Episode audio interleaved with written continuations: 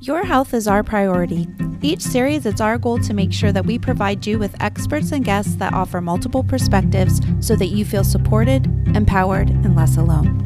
Like the work we do? Buy us a cup of coffee. Or tea. You can leave us a tip over at ko-fi.com slash the hip podcast, which is ko-fi.com slash the HIP podcast, or with the link in our show notes. When you buy us a cup of coffee, you not only support the work we do, but also gain access to early releases and downloadable resources. Again, that's ko-fi.com slash the hip podcast.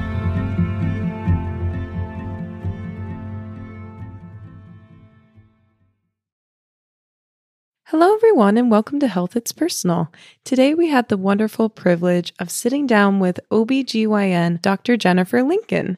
She is not only a wonderful doctor who is really passionate about having open and honest conversations with her patients and kind of fighting stigmas within the medical industry. She also has a big following on social media where she shares myths, misconceptions, and answers all of our sexual health questions. She's really amazing and super easy to talk to. So we're so glad that we had the chance to ask her all of our burning questions. And my favorite part was that she was just so fun to talk to in general and made it such a breeze to talk about what many of us consider very awkward topics. yeah, why can't every doctor be like that? I don't understand. Like, can you mm. not teach a class that's just about how to be? Because you know they're, for the most part, amazing humans and they care about what they're doing, but that connection is so hard to find. For sure. I guess speaking of, you know, those connections that we have with, I guess, our medical professionals, have you, either of you, had that type of relationship with your doctors? Mom and I have a naturopath that we're very close to. But again, that's a doctor who's working a little bit outside of, you know, the traditional clinical doctor's office. My OB here in New York, she's in Brooklyn, so I haven't seen her in a while. But when I went to see my OB here in New York for the first time, I was having physical symptoms of anxiety, but I thought at the time I was having a heart problem or oh. something. And actually, when I went to see her, I kind of told myself like okay this is probably just anxiety or mental or something or something i don't have to worry about mm-hmm. but i still packed a bag for the hospital in case she was like you need to go to the hospital right now so that's how bad i was feeling and wow. I went to see her and she checked me out and then she was like all right and she just looked in my eyes and was like i think these are symptoms of anxiety even when I was looking down your throat, your tongue was shaking. Oh, and I see you have your overnight bag. yeah. And she was like, looked at, and my like legs were tapping, my knees were shaking, and I was just really tense. And so she actually sat there and walked me through some breath work. So she kind of like explained it to me anatomically.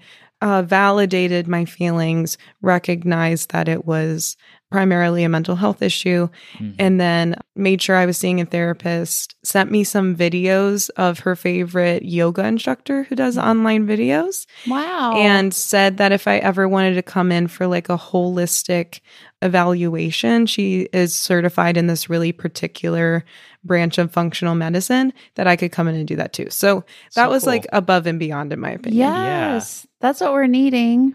Yeah. yeah. I, I love that whole like instead of just saying it's in your head, I mean, yes, it involves your your mind, but it also involves your body. It's all connected, which is so important. Well, I grew up in the military, so I kind of had all sorts of doctors and nurse practitioners over the years. So I never had one dedicated, you know, for more than a year or two, um, doctor, which is, you know, a very different experience than many other people, I believe.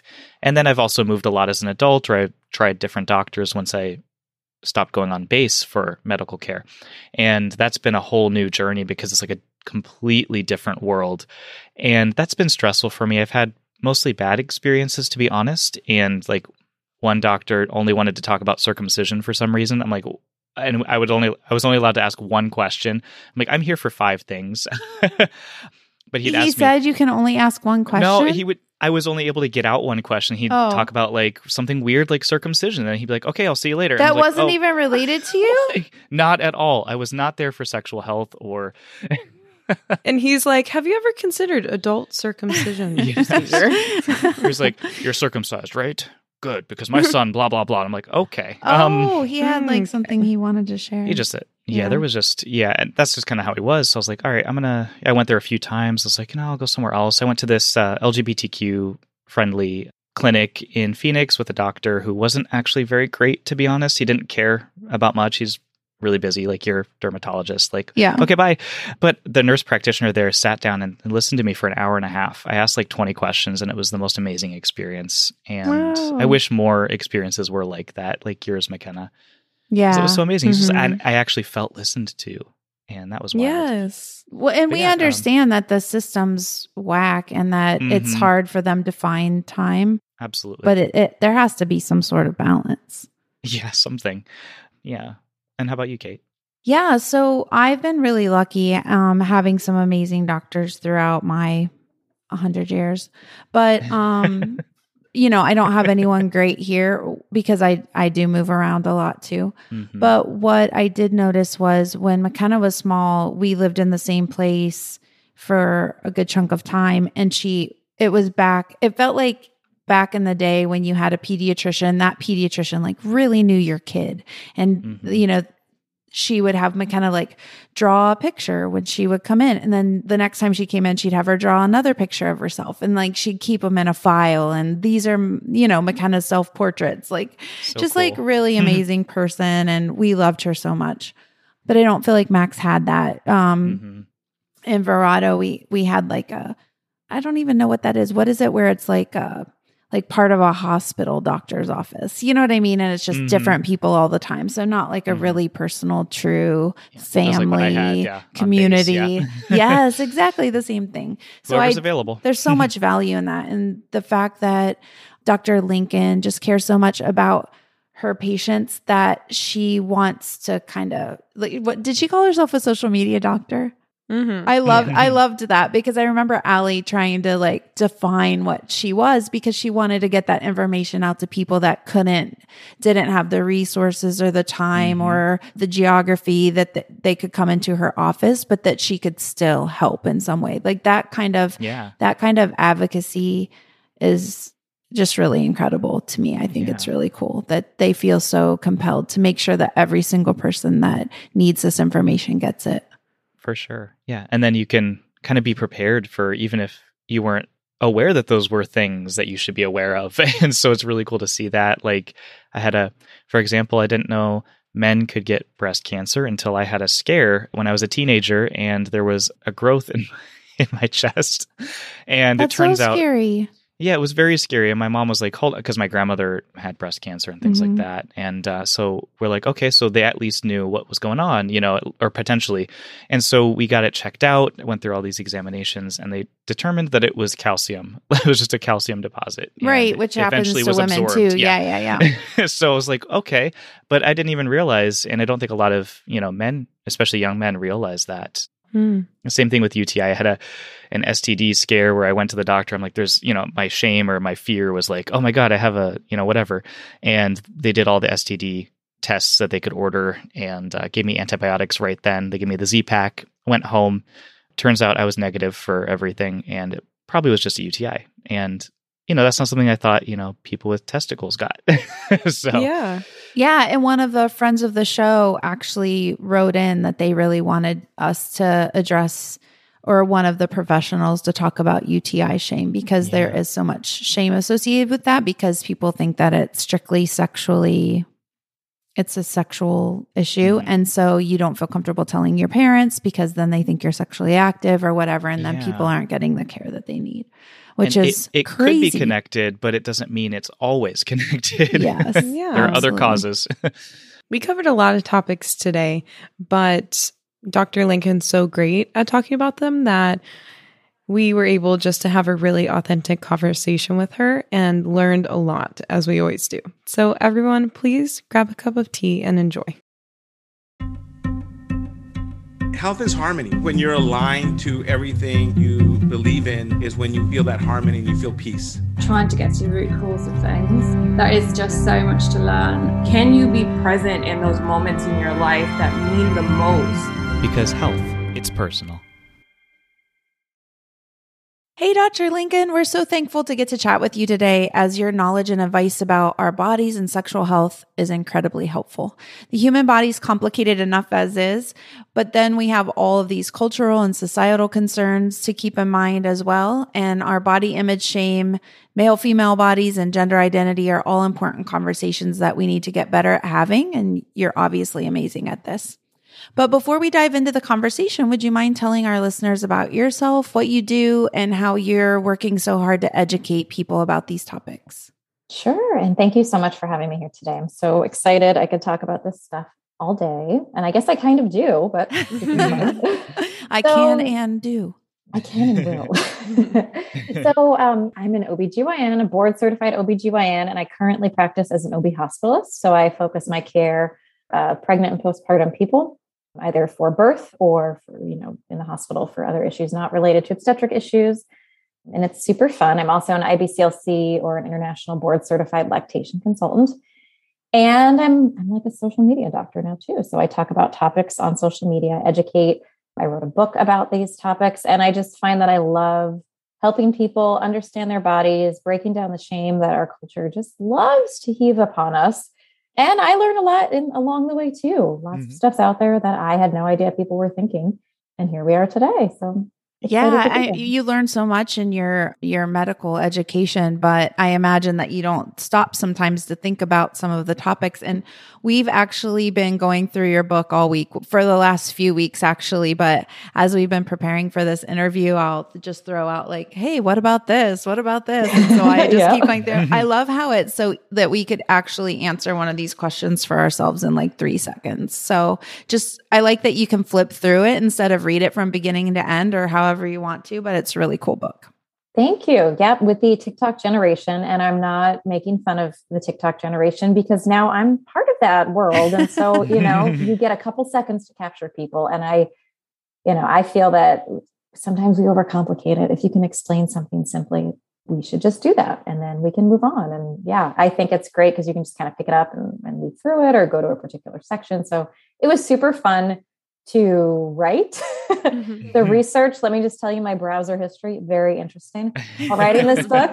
Oh my gosh um, and it continues hole. to be yeah my two kids sometimes look at my computer and they're just like what's that mom? I said it's for work. And it is. Mm-hmm. yeah. Do you mind telling us how old your kids are? Yeah i have two boys ages 11 and 6 and they are it, i find it hilarious. They're surrounded by you can see my office there's models of the pelvis there's uterus art there's a clitoris and to them it's just normal. So i have a lot of hope for them that they'll, they'll be pretty you know educated and and with it when they get older. Wow. That's amazing. that's incredible. Yeah. Could you raise all of our boys please? I, you know what, I will because I feel like I'm terrified of raising girls. I think that my, you know, the sperm and eggs they knew like I could only have boys, which is funny as a gynecologist. I just feel like I could mess up a girl so much. And maybe that's why I project all of this education onto other people, thinking, "Here, let me help you," because because I don't hilarious. know. Yeah, but it's that's great. I uh, I love the title of your book too, and Mom and I have always talked about writing a book about mental health and your sexual health, and calling it upstairs downstairs. Yes, they're so linked, right? They're absolutely what what goes. You know what happens up there affects down there yeah, I had one person ask me once, they said, Jen, why did you name it? Let's talk about down there because you're such a fan of using real terms and you know staying away from all the silly euphemisms that we use. Mm-hmm. but my goal was to you know like you see it on a bookshelf and be like okay i can pick that up. Because if i said let's talk about your vulva vagina clitoris scrotum testicles like whatever people would be like no thank you. Um, and then you open it up and you're like okay. Yeah, yeah. so it, it, it kind of hooks you in. Yeah, yeah. Well, like, we just learned recently people call their i guess vagina like their cookie or something like that. Like that was one term Sean, let me tell heard. you i oh. didn't know until i was an intern. I had a patient she kept referring to her kitty and i thought we were talking about a cat. Oh, and it wasn't until she kept pointing and i was like why are you coming to me to talk about this? And then I'm not a veterinarian i am not a veterinarian. And then since then oh my goodness the floodgates have opened. Yeah cookie kitty those are two of the more common ones. And i'm just huh. thinking you know, vagina is honestly easier to say. Like, why are yeah. we calling it, you know? I mean, I laugh, I say hoo ha because I find that word hilarious. And yeah. we can't use these words, but yeah, when an adult is doesn't feel comfortable to say these words, and I think we're talking about an animal, like we have gone off the rails. Yeah, Absolutely. a pet name. It gives it a whole nother meaning. exactly, exactly. Yes. Oh, wow. Well, I guess on that note, we can kind of shift into body image because that's a huge, I mean, that's part of it, right? We're all Yeah. so self conscious about that body image and our body parts. Could you kind of give us a little bit of background on what that looks like for us? The typical human? Yes. Yeah, the, the typical human feels terrible about their body because when is the last time you saw somebody, or maybe you yourself woke up and said, oh, God, I look good, right? We all go, I'm so Mm. tired. My skin is sagging. eh, You know, I've got these extra pounds and whatever. And it's a lot of it is this is what happens in a, an era, especially right now with social media where everything is photoshopped and there's a filter. And I'm not saying you can't use these, but these affect how we look at ourselves. And we're in a culture where, especially for women and vagina owners, and, and you know, we're told that we're supposed to not be sexy when we're younger, right? Because then you're just a slut. But then you should be a sex kitten as soon as you're married and know everything, even though we never got taught it. And your breasts are amazing and sexual, but don't show them when you're breastfeeding. And have babies because that's the whole reason you exist. But you better bounce back in four weeks. Like, oh my Yeah. God. so it's no wonder we're all screwed up. Um, and it's so sad, you know, people struggle so much.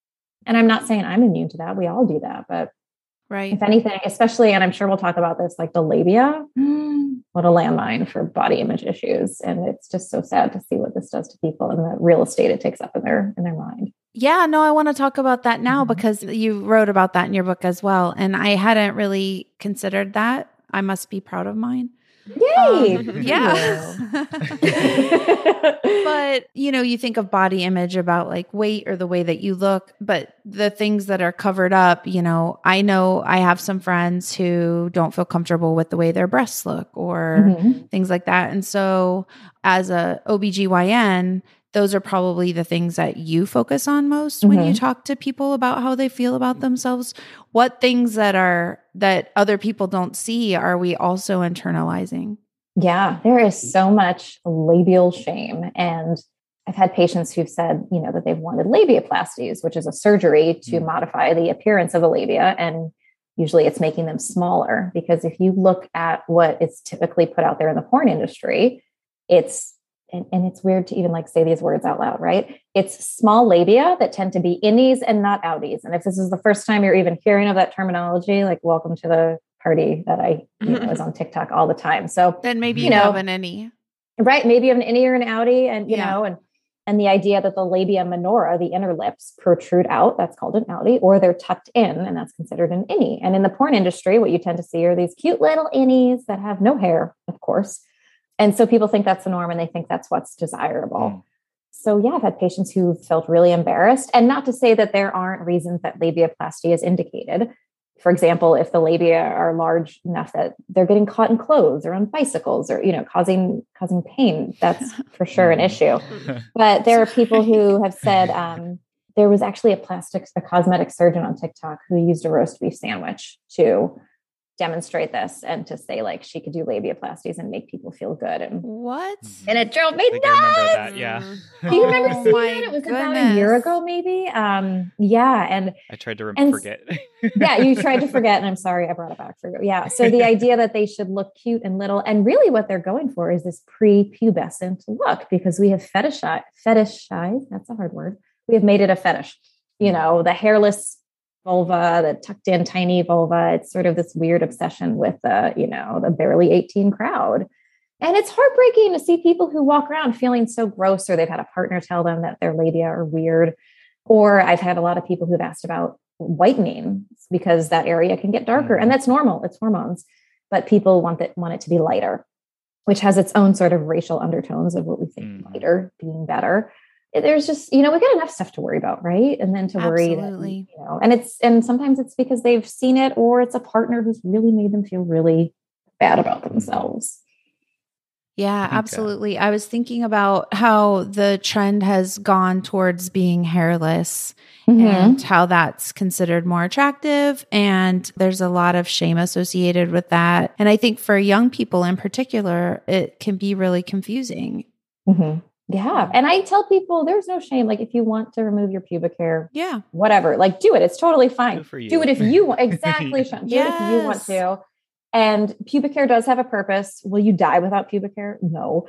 But it, there is a reason that it's there, but only remove it if you want to. And I think what really bothers me is when I see healthcare providers make fun or shame people. And I just mm-hmm. saw a post of this yesterday on a nurse's Instagram, and uh, she was posting a comment that she had had a student who'd said that somebody she was working with said, Oh my God, you know, now it's gone the other way where now people aren't trimming enough and don't let it be a jungle and blah, Mm. blah, blah. And I'm thinking, You're a healthcare provider. Oh my gosh. Yeah. Oh. people. So, yeah, it's just, Oh wow. Yeah. I'm just going to ask what is the purpose of pubic hair? thank you for asking. I could talk about that all day too. Um, so it, reduce, it reduces. You'd be really fun at a party. I yeah. mhm. Say I haven't done that before. It reduces friction. That's a really big one. So between the sensitive vulvar skin and your clothes, it can help be a little bit of a barrier. It also helps to Hmm. catch any bacteria so that they don't tend to have an easy entrance up into the vagina. So decreases your risk of infections. And it also helps to prevent or um, make a little bit of natural moisture to help keep the pH and sort of the humidity of the area where it's supposed to be. So things you never know about your pubic hair. Yeah. So people without pubic hair can get one of those like you get a humidifier for like your instruments. Okay, so that's a thing. It's called No. yoni. Yeah, I know. It's called yoni steaming, and actually, Uh-huh. it's related to yeah. It's this practice where you put these herbs and water in a bowl, and it's steaming, and you sit on top of it, and it's supposed to steam your yoni, which is a word for like your vagina uterine environment, and. Hmm. The idea is that it helps to like rebalance your hormones and it will make you fertile and it cleanses and detoxes the uterus and the vagina you might be surprised, but none of these are true. And it's, yeah, it's crazy. And there have also been reports of people like burning their vulvas from it. So, Mm. That sounds like a possibility. Yeah. Yeah, Yeah. right? Like, it's not, it's not good. No. well, and there are obviously some things that we've seen on social media from healthcare providers that have been not so helpful, and also from Mhm. you know influencers and people who maybe are taking advice from people who aren't accredited or giving out the right healthy information. But you have a very Yeah. large presence on social media and are offering really wonderful information. How has that experience been for you? Oh, thank you. It's super fun. It's also really frustrating sometimes because, just like you said, there are people out there who have really large followings and they have no credentials or expertise in the area. And a lot of them, I'm thinking of the, the self proclaimed hormone experts, birth control experts. And, and when you dive into their bios, you find out that they're a chiropractor or that they have no Mhm. training at all. And but what they are doing is they're selling you products. And so you know, I put this in my book and on my social media all the time that you have to really first stop and say, who is this? Mhm. are they an expert and what are they trying to get out of this? And what's sad is that viral misinformation goes, you know, misinformation in general, it goes viral much more quickly than legit information. So sometimes I feel like there's this waterfall and I'm just like trying to plug the little holes and it'll never end. But but you know, we get there. And one of it, one of the purposes that I really love about using social media is to help people just know how to consume it. And so they feel more health literate and can themselves be like, no, no, that's not true. I'm not going to listen to that. And then the what really bothers me are the people who are the what we'd say the experts. They are physicians. They are, you know, in healthcare and they're spouting this garbage. And they're people who have kind of gone off the bandwagon. And we see this a lot with the COVID pandemic, right? You know, Mhm. physicians, but they're totally not not at all, you know, following any sort of ethical guidelines or evidence-based guidelines. And they are using their platforms for harm. And, you know, Facebook and Instagram, they need to do better with moderating this stuff. They're terrible at it. And TikTok too. Yeah, it's Mhm. really hard. Uh, Mhm. are, so, are you feeling really connected to your audience, and do you get a lot of questions that you're able to answer and have some great success stories? I do. And I actually have a folder that I save on my desktop. It's called Nice Comments. There's one next to it called, you know, terrible comments. And I do save those because when I give talks about social media and medicine, I like to present a balanced view that, you know, sometimes you're going to get the trolls and some of them are just so bad. They're, they're hilarious. And they yeah. yes, I do feel very connected. I get wonderful feedback. And not it's not always like, thanks, Dr. Lincoln, you're so great. Some of the feedback is, hey, you said this, and I don't think you got it right, or you used this term and you should have said this. And I really appreciate when people come at it from a place of like trying to help me to do better. And I learn. I feel like I've learned a ton from my audience, but I've gotten some amazing stories of people who have said that they were able to advocate for themselves because of something they saw on my platform. And I love that because these are people I've never met and never, ever, ever will social media replace what you have, you know, that personal relationship with your healthcare provider. But it's so cool to think that we can help people that we never met. And I'm hoping to be a small part of the undoing of the trauma that is what a lot of this shame based purity culture education has done to a lot of us, myself included. Right. So it's nice to feel like you're somewhat hoping to move the needle a little. Yeah. It's so fun. And not Yeah. everyone has a strong relationship to their healthcare provider, unfortunately. Mhm. Exactly. Yeah. And they don't have access, right? Um, or they don't feel that they can speak up. So, yeah, sometimes my DMs are hilarious and sometimes they're filled with people who want to know if they're pregnant. I'm like, I cannot diagnose that. in a DM. Just send me a picture of the test. right. oh, they want to. Oh my gosh, they do. I'm like, nope, nope, I cannot. No, no, no, no. Like, you mm. know. That's but now it's like the. COVID rapid test is like the new pregnancy test. Like, is it? Yes. Isn't it? Yeah. I'm like, I don't know. Talk to your doctor. yeah. Oh my gosh, that's funny. Well, people do feel desperate. So McKenna and I Yeah. are super into making sure that we have the right people guiding us through things that we don't know about. We want experts, good people that care about. But my son could care less about seeing a doctor ever. So Mhm. I feel like I've tried really hard to find him people that he can connect with, but he hasn't had like one person Yeah. throughout the time. And I think that can be really hard for people to find if they're not, it's a lot of work. So if you don't know where to look or how, don't have the time to do that work, it's hard to find Mhm. someone that cares for you. Oh, it's damn near impossible. And so I'm in this world, right? And not mm-hmm. only am I a physician, but I work in a city where I trained here. I know so many physicians and you know so many people. And even for me to figure out who I wanted as my PCP, it took some trial and error. And it is so hard to know who is up to date or who has a bedside manner, who will make the time. It can be really hard. And I just, I tell people we have the greatest healthcare system in the country in theory, but it's terrible. We don't have access. We don't emphasize communication. I mean, I had to take physics to get into med school, which is useless, right? Mhm. But it would have been nice to like screened out the people who didn't know how to talk to other people who were different than them or have respect, you know? That's Yeah. a great point. Yeah. Mhm. I know I went to the doctor the other day and she's like, You have skin cancer. Okay, bye. Yeah, right. Just gotta go. Be right there. You know. I was like, Thanks. She goes, I'm just going to freeze it off real quick. Take this cream. Bye. I was like, Um, okay. and she's a dermatologist and she makes a ton of money too. And you're like, Yeah. oh, why? Yeah, that's why because she's like Right, boom, boom, boom, exactly. boom. She probably sees Oh. 800 patients a day. Oh, oh yeah. Mhm. Yeah, Oh, I love it. I'm so sorry. Oh, One mole at a time. yes. Right. One Dr. Pimple Popper at a time. Well, in your book, you answer all kinds of questions that many people feel embarrassed asking. Could you give us uh, some examples of questions that you've gotten Mhm. that are Yeah. a little bit outside the norm that we might not think, maybe we don't even ask ourselves? Oh, yeah. I get a lot of questions to sort of, you know, piggyback on the am I pregnant? I get very hmm. specific timelines of when people had sex, where the semen landed, how much there was, when the plan B was ingested. And people really want to know, like, is it going to work or isn't it? And it's so hard to be like, I- now that I know what your night was like, you know, from start to finish, which I Yeah. think it's awesome that you felt you could share with me. I cannot tell you if you're you're going to get pregnant or not, but here you did the best you could. So here we go.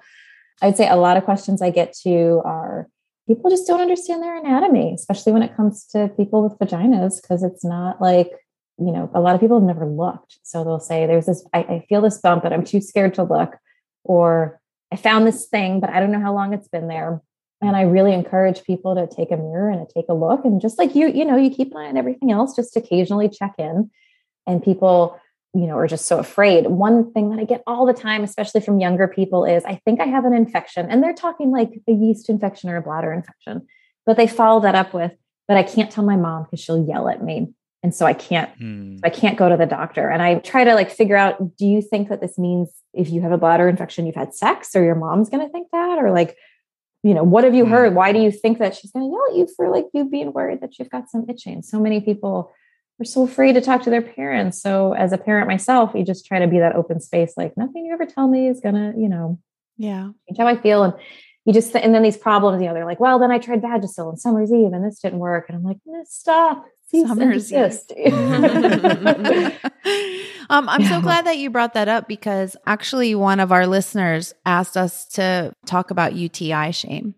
Mm-hmm. Yeah. And it's especially, I think, when it's related to sex too. Mm-hmm. People mm-hmm. feel like, well, I get a bladder infection after sex. And what does that mean? And yeah. And I think there's so much, you know, misinformation about that because especially about any kind of recurrent infection yeast uti bv people say well it just keeps coming back. I don't know what to do. And i'm thinking have you talked to your healthcare provider? And they say yes. And like we have protocols for suppression. Like are they not helping you with this? Like you can you know you can suppress it and prevent another one or you can find it on the cdc website. So sometimes it just bothers me that i feel like people are just like you said like oh you're you have uti okay bye. Gotta go. Like whoa whoa.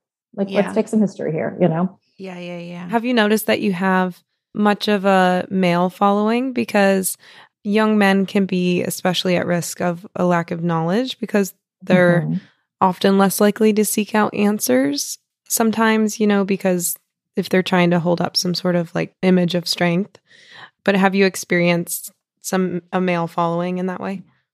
Yeah so my male following has increased recently which i love. It's still about 85% people who identify as female but there are definitely some guys and it's kind of funny to watch them like stumble into my content. So if a tiktok is going viral and ends up on the for you page and then they comment and they're like why am i here? And i was like well now you're going to stay here because you commented so tiktok thinks that you want to see this so yeah. welcome and you know pull up a chair. Um, and some of them are like ah while others are really excited. Um, i actually had somebody comment this morning i did a youtube that went viral about masturbation and this one lovely gentleman wrote back and said, I just want you to know my girlfriend is very happy because of you.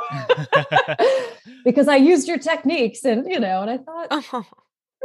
yay, I'm so glad. Tell her I said hi, you know, like yeah, that's um, so funny. Do you mind really if we funny. talk a bit about masturbation? Oh, yes. No, of course we can talk about that. But okay. um, but no, I'd love to. But yeah, so I'm super happy. I think guys especially they're ignored um, you know in those teen years i feel like they get the basics like use a condom and but there yeah. there isn't that impetus to link them to healthcare like pap smears birth control that kind of thing so mm-hmm. they do get lost in the shuffle and there's very gendered ideas of, of what they're supposed to ask about and what they're not and so a lot of them aren't getting their questions answered except for on social media and sometimes they find a good masturbation youtube video and sometimes they find garbage so you know mm. yeah who knows what's out there? Maybe we need to oh. teach our boys how to find a good masturbation video. there you go. Yeah. And yeah. So like I talk, I get questions like, I found my child touching themselves. I'm like, cool. That's you know, that's great. Like it's the safest sex they'll ever have. Just give them guidelines, you know, in your room, wash your hands. Like that's it. Simple. Yeah, and I was just thinking like you get a physical and the doctor will just, you know, check your testicles and you're like, mm-hmm. okay, like three seconds later, that's about all you get. like you said, right, not much. Right.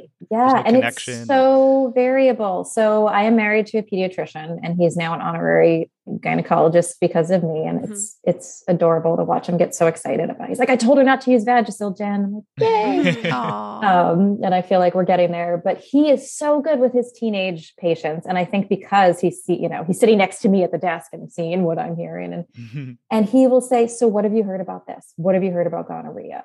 How do you know you're ready to have sex? And I'm just tearing it up. I'm like, you're the doctor they all need. you know, that makes that. me yeah. so happy. Yeah. But then it's the exception, right? Like it's not standard. And that, and this is why we need people to go into the field who know they can talk about this and they should be talking about mm-hmm. it. And it's all about prevention instead of undoing all these terrible ideas when they're in their 30s and they don't know what to, who to talk to. You know? Hello. Mm-hmm. Right. Absolutely. Might be why we're doing this series. it's all good. You know, it's all right. It's over here. yeah. And I was like, usually you get like, do you have any questions? I'm like, a lot, but also none. and right, I will never yes. ask you. right. Right. So many, but not for you. Yeah. yeah. I know. I know. We had a urologist, Dr. Justin Houman, on recently who spoke about mm-hmm. men's health and how when he sits down with a patient who's maybe having erectile dysfunction, he looks at it holistically and is like, okay, well, this is a sign of something. Like, let's talk about your lifestyle and and yeah. figure out what's going on. And when it comes to those kind of outside the gender binary, what are some misconceptions that folks should keep in mind or some things that maybe you've seen? Yeah, I think that is so great to hit on that because that's something that I am very passionate about. Um, because when people come into, you know, when you think about an OBGYN's office, think about the imagery, the language, the intake forms, it's geared towards cisgendered straight women. We do not do a good job of reaching out to people who do not fit into that binary. And it does a huge disservice. And we know that people who are trans or non binary, I was actually just reviewing these statistics this morning because I got into somewhat of an argument with an OBGYN online about hmm. why it's okay to say pregnant people and not pregnant women and, and what this means. And oh boy, yeah. Um, but we know that they do not seek out healthcare as much. They have higher rates of suicide when they are um, affirmed pronouns are not listened to. And especially in very gendered offices like the OBGYNs, they might not want, you know, uh, somebody who is a trans man does not want to come in for pap smear screening into the Center for Women's Health, right? Mm-hmm. So, how do you make your office feel like a safe space for all? You know, a trans man could get pregnant, right? If they have a uterus. And so, what, how does that look?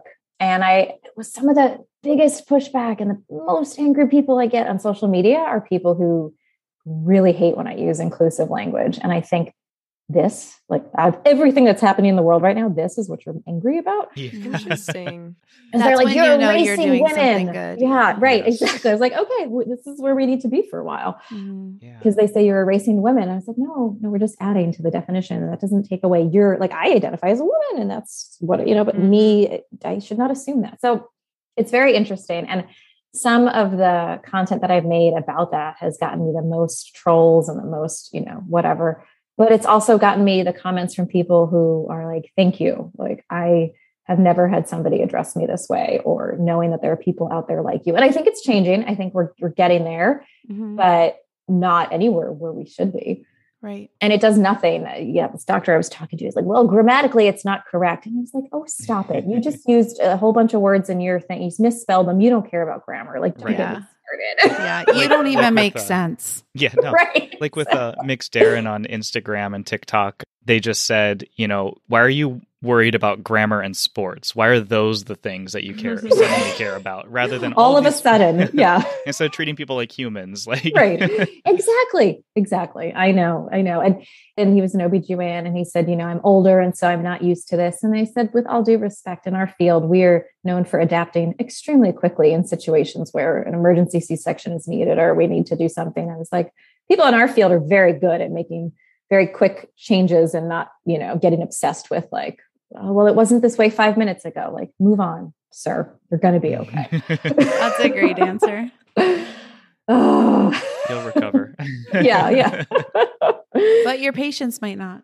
Yeah. Oh. exactly. I know. It's all good. It's all good. For people who don't feel necessarily comfortable walking into a women's, you know, focused OBGYN, are there other mm-hmm. places that they could go where they might feel more comfortable? Yeah, absolutely. So I I talk about I've talked about in my social media that you know we do not hold the keys on pap smears that a lot of internal medicine physicians, family physicians are great for this because they care for everybody. So when it comes to cervical cancer screening, chest or breast screening, mammograms, you don't need to have an OBGYN. And, you know, depending where you are, there are centers for trans people or non-binary people. So I'm in Portland, Oregon, and OHSU has just opened up one such center, which I think is great because I was referencing, you know, where I trained, it was a Center for Women's Health. And as you can mm. imagine, that's pretty very defined. And so they have a, a separate center that is, you know, for hormone treatment and consultations and a full wraparound care, and also the routine primary care stuff like cervical cancer screening and, and all that kind of stuff. And I love that. But I really think this is where going to a family medicine doc or internal medicine doc, PA, nurse practitioner, they're a great resource. And you can walk into an office and you can sit in a waiting room and see people who look like you. And that's really great. Yeah, that is that's really great. Mm-hmm. Yeah. Very cool. Sort of a follow up question to all of that, but for like cis men, I think there's a lot of stuff that they might not realize is still relevant to them. They might think, oh, that only happens to women. For example, um, men can still get breast cancer. Mm-hmm. Yeah. Men can get UTIs. Yeah. Are there any other, or could you tell us a little bit more about that side of things? Yeah. No, you're absolutely right. So when it comes to, you know, breast cancer screening, think about what the typical breast cancer like mammogram suite looks like, right? And it's all the pink ribbons and the, it's very gendered. Mm-hmm. like you said, with UTIs, Or what about libido issues, right? We think of low libido as like a female only problem. Mhm. You know, we've all like, like you were bringing up McKenna, like the erectile dysfunction. Like we do tend to talk about that more, right? Viagra can be on a commercial. That's Mhm. okay. That's mail order because it has to do with guys, not birth control because that's dirty, but let's get those penises erect, right? we could talk about that, but we don't talk about libido, depression, mental health. I talk about postpartum depression and anxiety. And when I'm rounding on a patient in the hospital, I say for, you know, for moms and for dads, like this affects you too. And it's not weak if you're struggling and, and to reach out. Mental health is a huge gap, especially for the, you know, traditional cis man who's so strong like a bull. And, you know, I'm like, come on, that didn't work out. You know, people say, well, in, in other generations, and I was like, no, they just committed suicide and they just ended up in Yeah. jail and they just like beat up their kids. It wasn't Yeah. better in Yeah. the 50s. yeah. Yeah. Oh man. Yeah, Mhm. that's a great point. And what about uh, birth control? Yes. Men need to pay attention to birth control as well. Yeah. mhm. Yeah. I mean, one thing that I often get on my social media is women who are very angry and they're like, what about men and their birth control options? And I'm like, I hear you. Yes, I hear you. But you know, it's really it's different in terms of you know stopping millions of sperm versus one ovulation event a month. And I'm not saying we we do need male birth control, and it is in the works, but it's different in terms of tolerating side effects when the you know comparing that to a risk of pregnancy versus somebody where there the risk is is nothing because the baseline they wouldn't use anything. But yes, Mhm. there's a big myth going on in, in TikTok about how vasectomies are reversible. And I don't know if you talked about this with the urologist who was on, but they should not be treated that way. Like, hello, like you're literally, it's called a permanent form of birth control. Not that you can't attempt a reversal, but they're not always successful. They're not always covered by insurance. But the idea, like, well, men should just get snipped and, and not subject us to the side effects of birth control. I'm like, whoa, whoa, please slow down, hold on. Like, Too far the other ve- direction. Yeah, like there's, Yeah. there's a middle ground. And Yeah. while men need to be aware and understand what their responsibility is, the mm-hmm. ultimate onus is on the women because, you know, they're ultimately the ones whose bodies are affected by a pregnancy. And, you know, there's other emotional things that both people deal with, but we have to Mhm. protect ourselves because if we don't, no one else will. you know what I mean? We can't just And I think it's- rely. right you can't rely on somebody else but i think it's great for men to to at least understand how birth control works side effects like it's great you know the partner and they're like well i don't know she said she's on the pill and she's a real bitch i'm like no Mm. hold on Yeah. you know it takes two to tango so it's if you, if you can't take the pill or have the iud like what can you do right you can prevent exactly. stis you can make sure that your partner has access to what they need and hmm yeah hmm Yeah, like uh, my sister in law can't take birth control because Mhm. it really impacts her too severely. So hmm my brother is, you know, they figured other ways out to.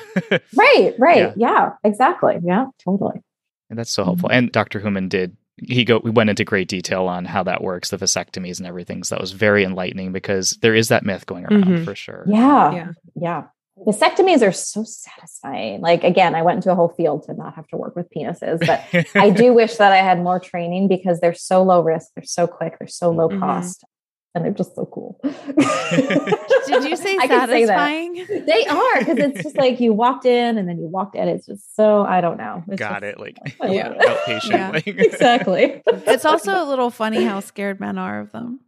right. I know. Like as you're like, you know, I was in a, you know, when you're in a delivery and somebody's been pushing for hours and hours. And I was like, remember how you said you were scared of the vasectomy and it was gonna hurt? Like now you say nothing. Yeah, Right. ever again. We had a Yeah. family friend who was on the couch for like a week with frozen peas, and I was like, Right, okay. like I'm dying, you know. Yeah. Uh, like you're a A man hero, we cold. know. yes. Uh, yeah, and um, the vasectomy myth is definitely interesting. I was at a women's march, maybe like I think it was like a few months ago or six months ago, and there's this guy wearing a Harley Davidson T-shirt, and he was there with his girlfriend. He was very just like Mhm. you know like masculine looking, Yeah. and his sign said something about this wouldn't be a problem if men just got vasectomies or something, and um, yeah. and- like yeah. And that was his, and it was funny totally, because I'm so glad you're here. yeah. he was holding the sign, or maybe it might have even said like vasectomies or reversible. It was like something like that, yeah. And I was like, "That's great," but also I'm interested into what that really means. Yeah, Right, right. Yeah. Yeah. You're like, we, 18 year olds can't just all get vasectomies. And then, you know, when they're 35, we're like, well, no, you know. Yeah. a little off base, but he had the spirit. Right. Like, thanks Yeah. for being here. Yeah. I'd like to know if he had a vasectomy. right. Yeah. That's Exactly. hilarious. Oh. So while we're on that on this topic, I guess, would you mind if I asked a little bit about maybe your thoughts on circumcision and the shame and body image issues with that as well? Yes. So let's talk about the circumcision community. They are very outspoken, the anti-circumcision community. And I bring that up because, you know, they they're outside the American College of OBGYN meetings. Some of them have come after me in my DMs and whatnot. And I hmm. always want to be like, I agree with you. Yeah. I was trained to do them and I think they're horrible and I've stopped doing them. And I do not think that we should be doing cosmetic surgery on newborns. And oh, I totally agree with what they're saying. And I think they're shooting themselves in the foot because I get why they're angry and I, you know, but um, the activism community, it's a tough one to crack through. So no, I mean, I was trained as an OBGYN in residency and it's weird depending on what hospital you're in, what part of the country OBGYNs will do them or the pediatricians will do them. It's like, you know, it just depends. And, you know, in the Northwest, the Pacific Northwest, it was kind of a, you know, we all did them. And again, one of the weirdly satisfying, like, so like, it's just like you pop it, very weirdly satisfying. And also, I hated every moment of it because there's mm. this like adorable newborn and, you know, and, and people who are pro circumcision and whatever, again, I don't know. Actually, I do. I have a lot of opinions about circumcision. You know, the reasons they say that you should have them done, like to decrease infection, to decrease HIV infection and HP, whatever, all this stuff, UTIs. And I'm like, you guys, it's a weird surgery to be offering to everybody to prevent a very tiny thing that's also very easily treatable. And I can think of really other great ways to prevent HIV, just Mhm. saying. Mhm. And I just think like it's this weird cultural thing that we've decided is okay. Nobody else, like I compare it, I'm like, well, if you just wanted to cut off, if you said, oh, in all new babies, we cut off the top part of their ear because Mhm. it could get scratched, you know, and you'd be like, that's so stupid. But this is a, you know, I know it has religious connotations, but sometimes just because something is cultural doesn't mean it should continue to be carried forward. So, yeah. And I, as a breastfeeding person, there's nothing that makes breastfeeding more difficult than a baby who's in pain and might already have breastfeeding Mhm. issues. And then you're trying to learn how to Mhm. breastfeed and my penis hurts, like, ah, Mhm. you know? So, I mean, we use numbing medicine, but it's, you know, it's, it's Yeah. not comfortable. So, Welcome to yeah. So I, yeah yeah so and i you know i haven't talked a lot about it sean on my social media because i like don't have the strength no, I get that with those actors. Yeah, It's, get get get a because I was pushback. like, I was kind of, I was like, yeah, I can't, but I, yeah, there, even for if you want to join that community, it's really difficult to kind Right. of feel like, oh, Right.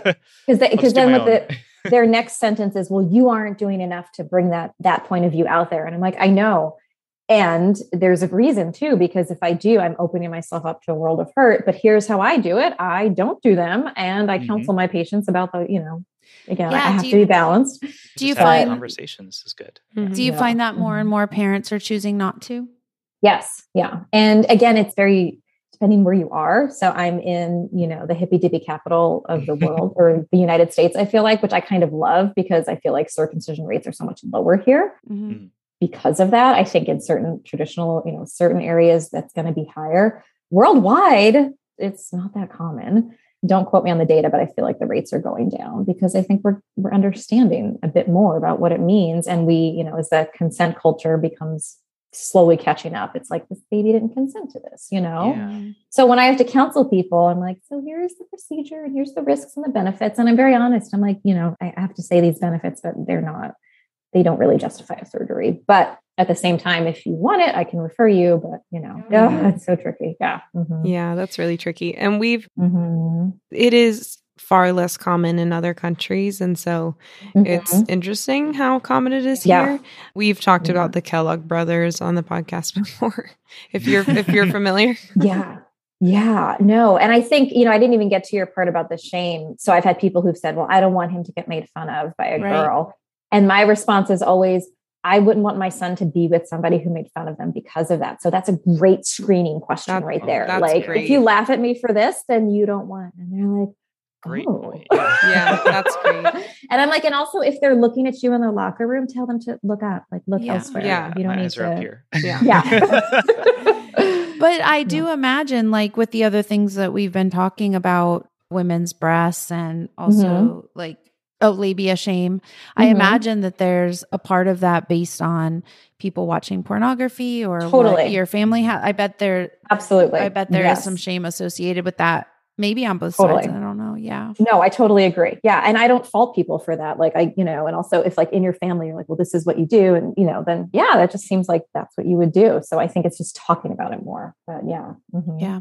Does that impact women's health one way or another? Circumcision, male circumcision, or no, that's the thing. Like, no. Yeah.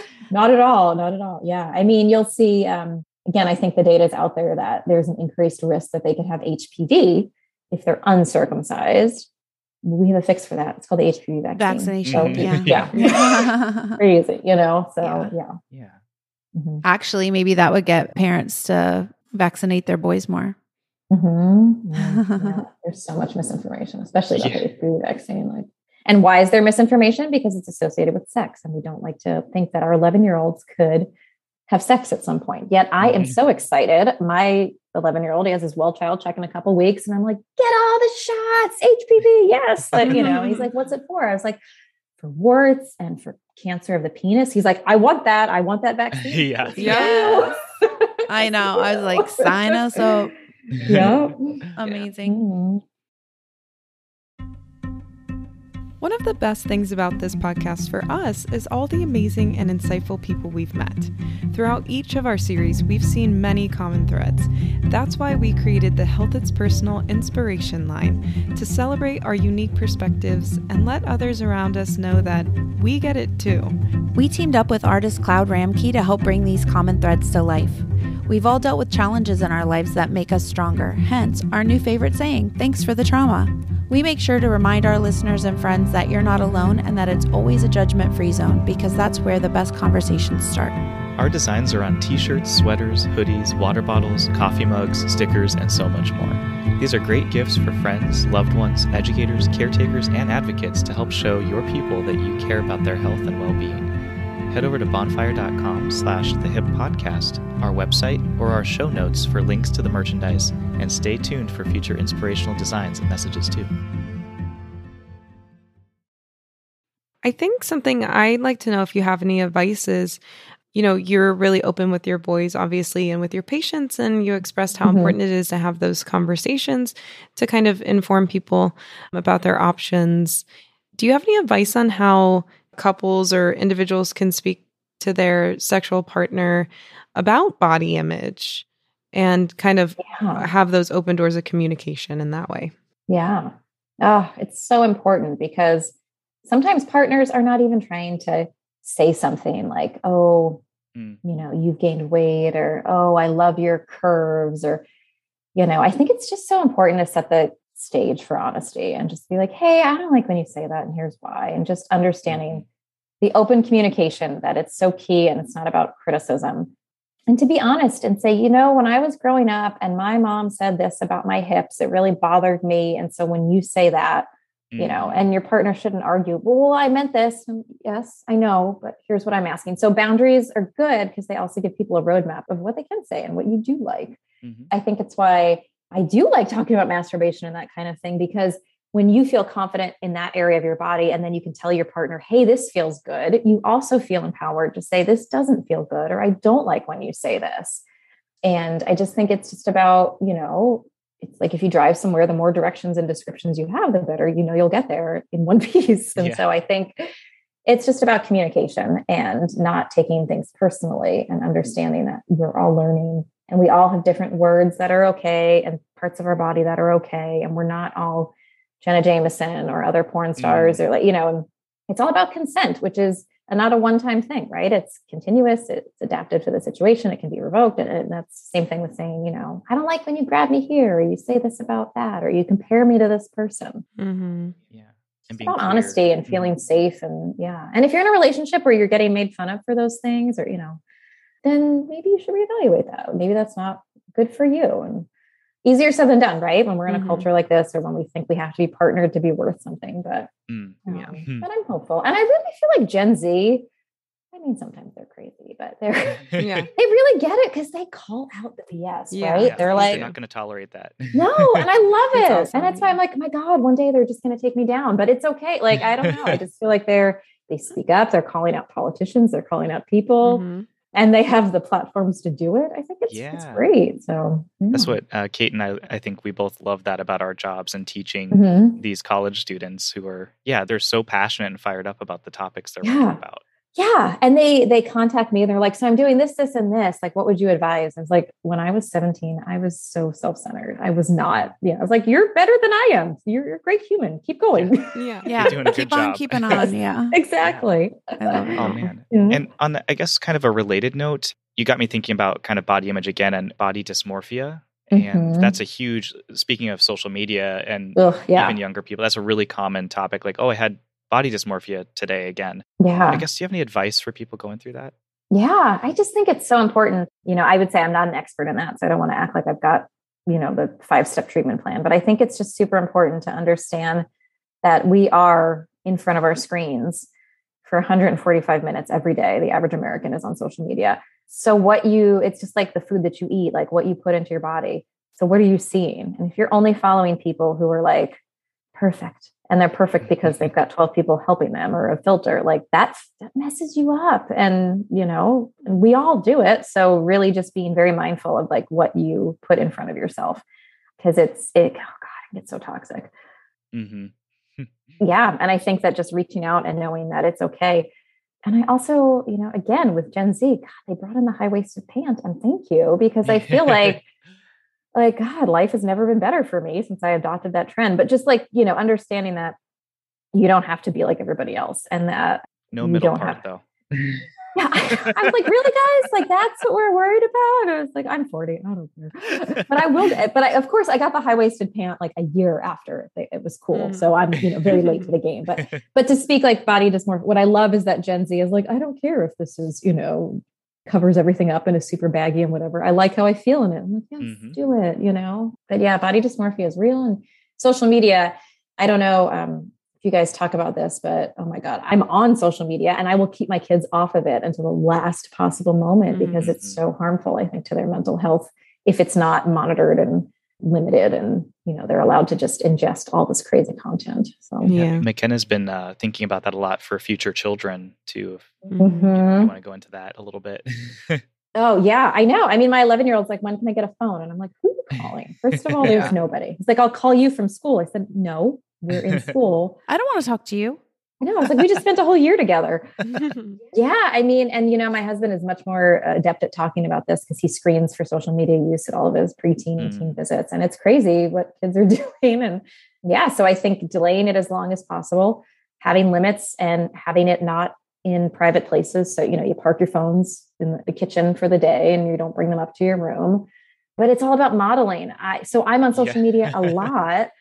And I work very hard to not be on my phone in front of my kids because I don't want mm-hmm. them to see me. Or if I am, I'm like, oh, I'm, I'm writing back a work email. And trust me, I'm not Right. perfect. We're all in this pandemic and it's all hell. Yeah. And sometimes I'm just watching, like I said, like dog TikToks because I need it. But trying to be intentional and trying to tell my kids, like, there's a reason I don't let you go on YouTube. Well, you're there, mom. I was like, yeah, I'm there. I'm talking about masturbation and dildos. And you don't need that quite yet. When you will, you will be a subscriber. But there's also a lot of garbage. So Yeah.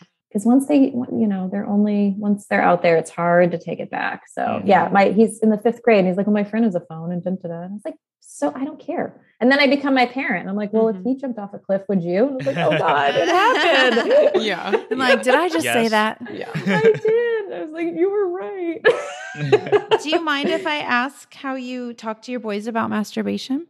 Yeah, no, I don't mind at all because it's come up very naturally, which is great because you find them finding themselves. And I'm talking when they're young, you know? Yeah. And I just say, Oh, does that feel good? And they're like, Yeah, it does. And I'm like, I know, isn't it so cool? Our bodies feel good. And they're like, Listen, so here's the thing, you know, bacteria can live down there. So I want you to wash your hands.